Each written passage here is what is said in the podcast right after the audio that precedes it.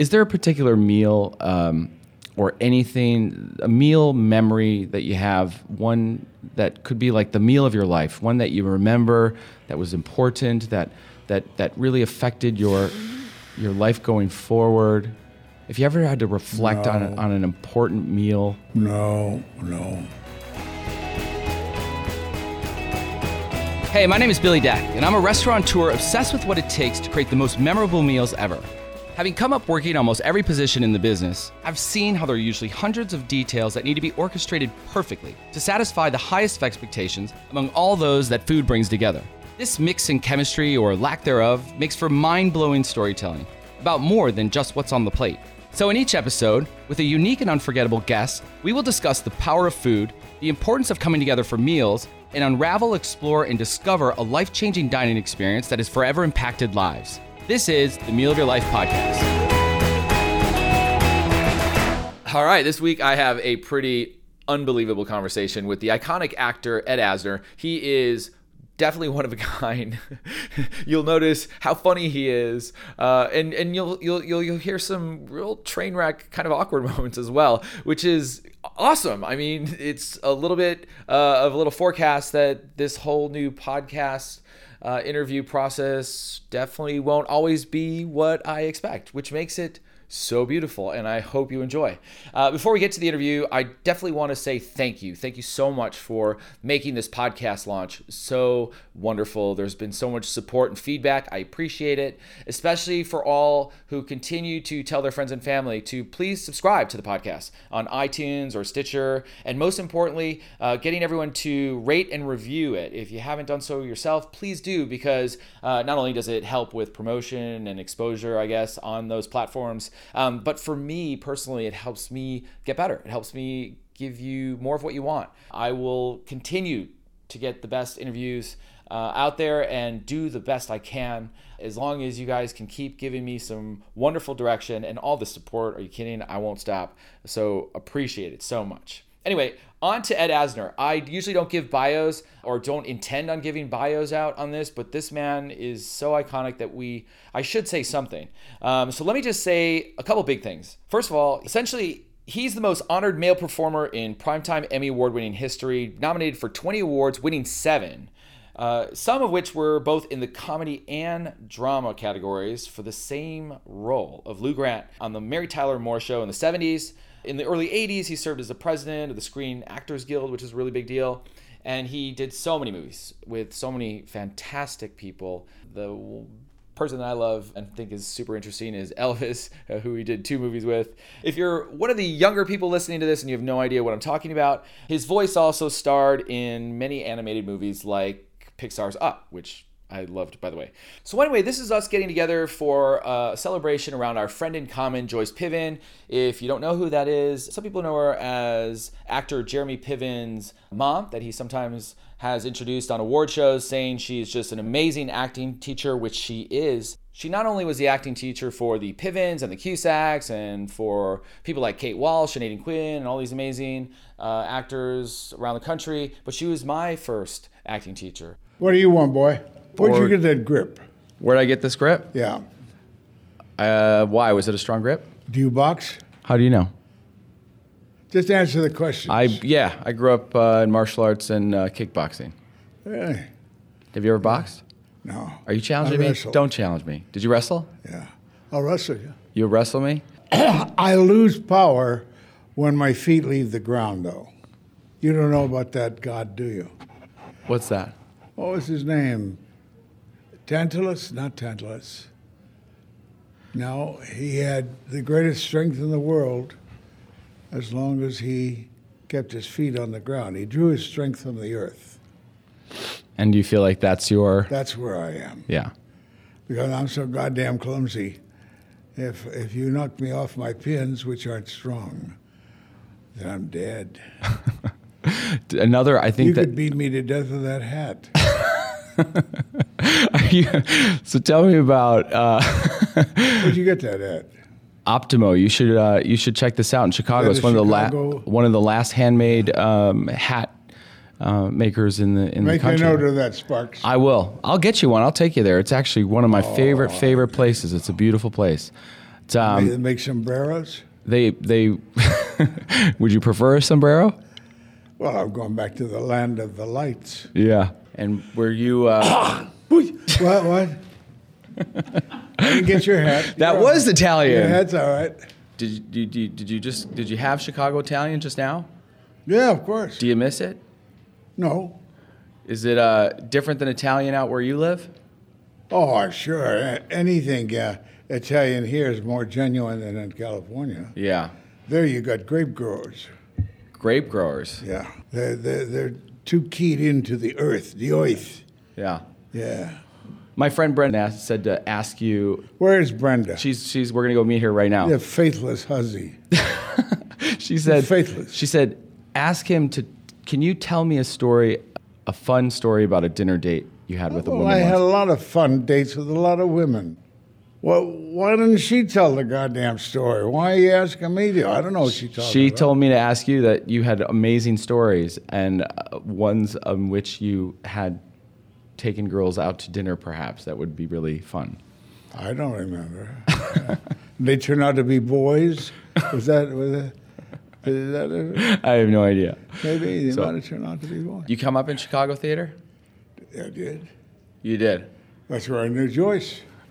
So in 1953, you're with Joyce Piven. Um, she was my acting teacher and a wonderful woman. I'm celebrating her with you tonight as well, and it's very kind of you to come in for for that. She was your acting teacher, yes, yes, Oh, sir. She was. Uh, she gave me a shot. Um, and I never slept with her. you didn't. No. Well, then this is over. This interview's over. I What about I, tonight? well, she busy? well, she is. Where is she? she'll be there tonight, and she is, uh, you know, hosting the event, and you are hosting, and you'll I you'll. can't wait to unmask her. Tell me about what was she like working with? She had a steadiness, a, a Yeah. constancy. A um, she drew her strength from the earth. She's a strong woman. No matter how small she is, she's so strong. Small? I never thought of her as small. I always give her big hugs, and Oh, and, and, break and her, she's just tiny, but just Well, very give her strong. big hugs. I think the fact that she is a lady and a lady of the theater, she's, uh, uh, with the help of a guy named Bernie, uh, she unleashed two dragons on the world of theater uh, Jeremy and Shira. Shira directed me in a piece, and uh, uh, she scared the crap out of me. She's a, she's a tough little something. I don't know what she is. She's tough. just like her mom. She's a wise old. Well, I never found Joyce tough. Was she tough with you? She was tough with me, but in a, a very beautiful way. It was uh, exactly what I needed. Well, that's good. She was. Uh, she couldn't do that with us because, of course, we were all, all starting at the same level. But uh, I would love to. she was steady Eddie. Could always count on her. She never missed anything.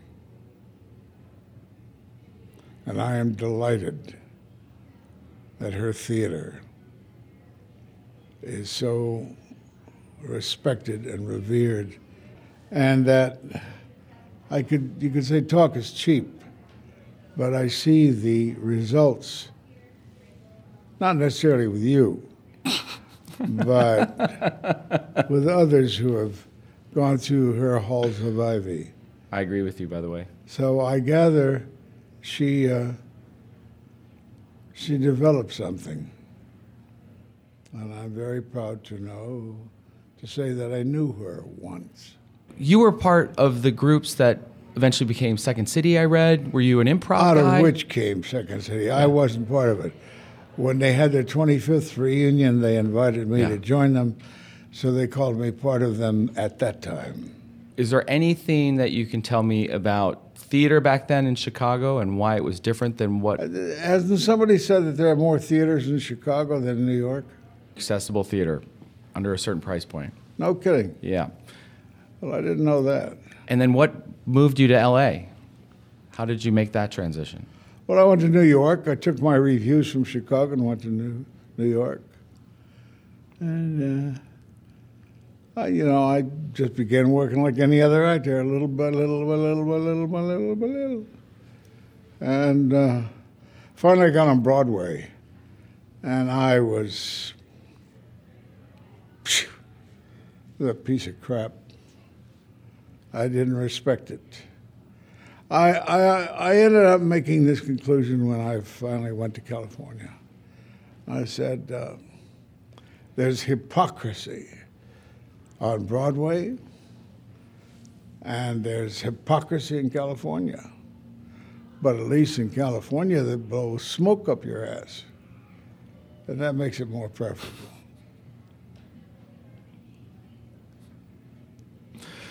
Any ever? Did you ever have a temptation to come back to Chicago and, and do a play? Any theater? Well, I coming here to do a garage play.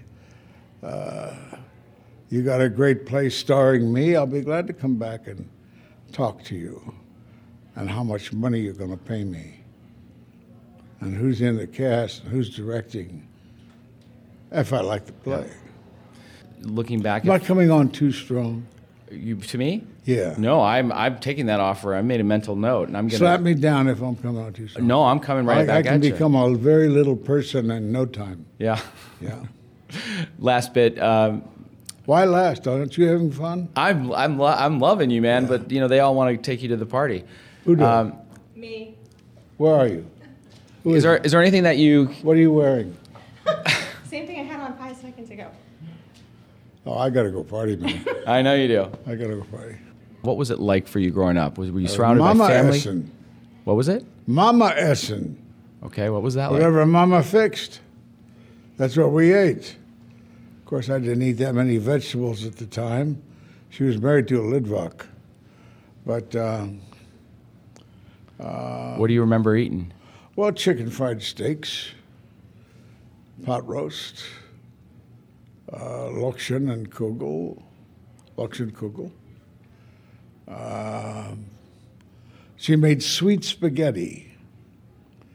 It took me a long time to adjust to the outside world after I left home.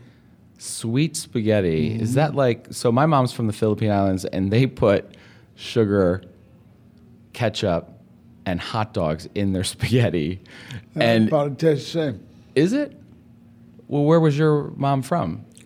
Uh, 35 kilometers from Odessa. That ain't in the Philippines. No, but it's interesting that you would say sweet spaghetti because when I came out of the house into the real world, I also had to adjust, and now I can't go back. I can never have No, that no. sweet spaghetti with hot dogs. It's chafe. Yeah, What's your daddy? uh, Eastern European, Where? Silesia. That's part of Austria? It is at the border of Germany, Poland, and, and sort of that Czech border that uh, changed quite a bit over Probably the the poorest Jews in all Judum. Yeah. So my last name is Deck, D E C, but I was told G, D E C, Det, Deck, Deck, D E C. D E C. Yeah, like the abbreviation for December, but it was it's called Deck, Billy Dec. But I have been told in Silesia it is Deech. It was it was German, although my family is more Polish than anything on that side. Well, we'll Because- save you. Yeah. Yeah. So a lot of the We'll take items, of a lot of the items that you sort of referenced, uh, were some of the things that we had growing up as well on that side. So Sweet spaghetti. so it's part uh, Eastern European and and Filipino at the same time. It was Where the hell hybrid. did a Silesian meet a Filipina? in your world of California? Actually, Really? Really? What was she, a fruit picker? she was no, uh, she was uh, working for the airlines at the time. Ooh. But there was quite a movement, I understand, in uh, that part of the country with the fruit pickers Uh-huh. from the Philippines. Have you ever had Filipino food? Have I ever had? Filipino food? I never touch it. Why is that? That sweet spaghetti, are you crazy? Is there a particular meal um, or anything, a meal memory that you have, one that could be like the meal of your life, one that you remember that was important, that that that really affected your your life going forward? If you ever had to reflect on No. on an important meal, No, no. My mother, in the main, was a rotten cook. But one thing she really knew how to make, and nobody could come close to her, were the best latkes in the world. She made them nice and thin and greasy. And my, my, uh, my brother and my cousin used to have uh, uh, marathon fests see who could eat the most of latkes. You, your brother, and your cousin, Not me, not you. just my cousin and my brother. Cousin, the cousin weighed, oh, maybe 290. My brother was pretty too. How many could they eat? Huh? How many could they eat? How many do you think they could eat? Oh, I, I tune in somewhere around 14, 15. That was probably a food that just sparks all these memories of your mom and your Yeah. family, and so that would probably be the meal of Well, the sure defining it- meal of your life. Tended to give everybody their heart trouble later on. Yeah. Fortunately, I haven't had those for a long time, but I'd surrender right now. I'd eat dinner right now if Mama's latkes were part of it. So if it was the last meal you could ever have, it would be that one. Latkes, yeah. What do you want, son, before you walk the last mile? I take latkes, sir. I'll give you something else to eat before you go. You may like it better.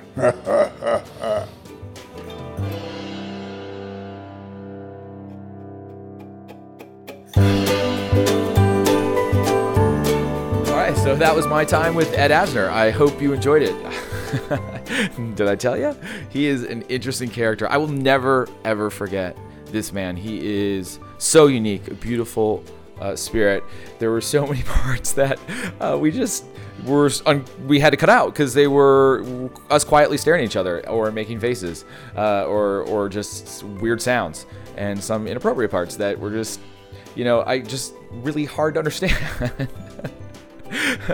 but um, as you can tell, he is fantastic. If you do want to talk to him or interact with him, uh, I think he, he's on Twitter because it says at the only Ed Asner, and it's verified, so that must be him.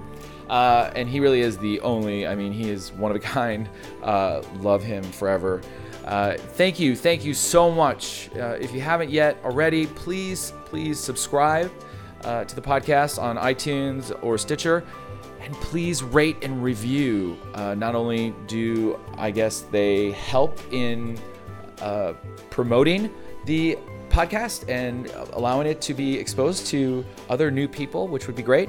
Um, it gives me feedback. It helps me make it better for you, and I, I really uh, want to do that. So if you guys can do that and help spread the word, I promise you I will keep getting you great guests and do my best to share these amazing stories with you around the power of food and and and the importance of coming together for meals uh, and the one experience that perhaps has affected someone's life forever. And uh, with that, um, I just want to thank also Pods Loaded for uh, helping me to produce this episode. Uh, you can get them at uh, podsloaded.com. They rock. And thank you, everybody, and catch you next week.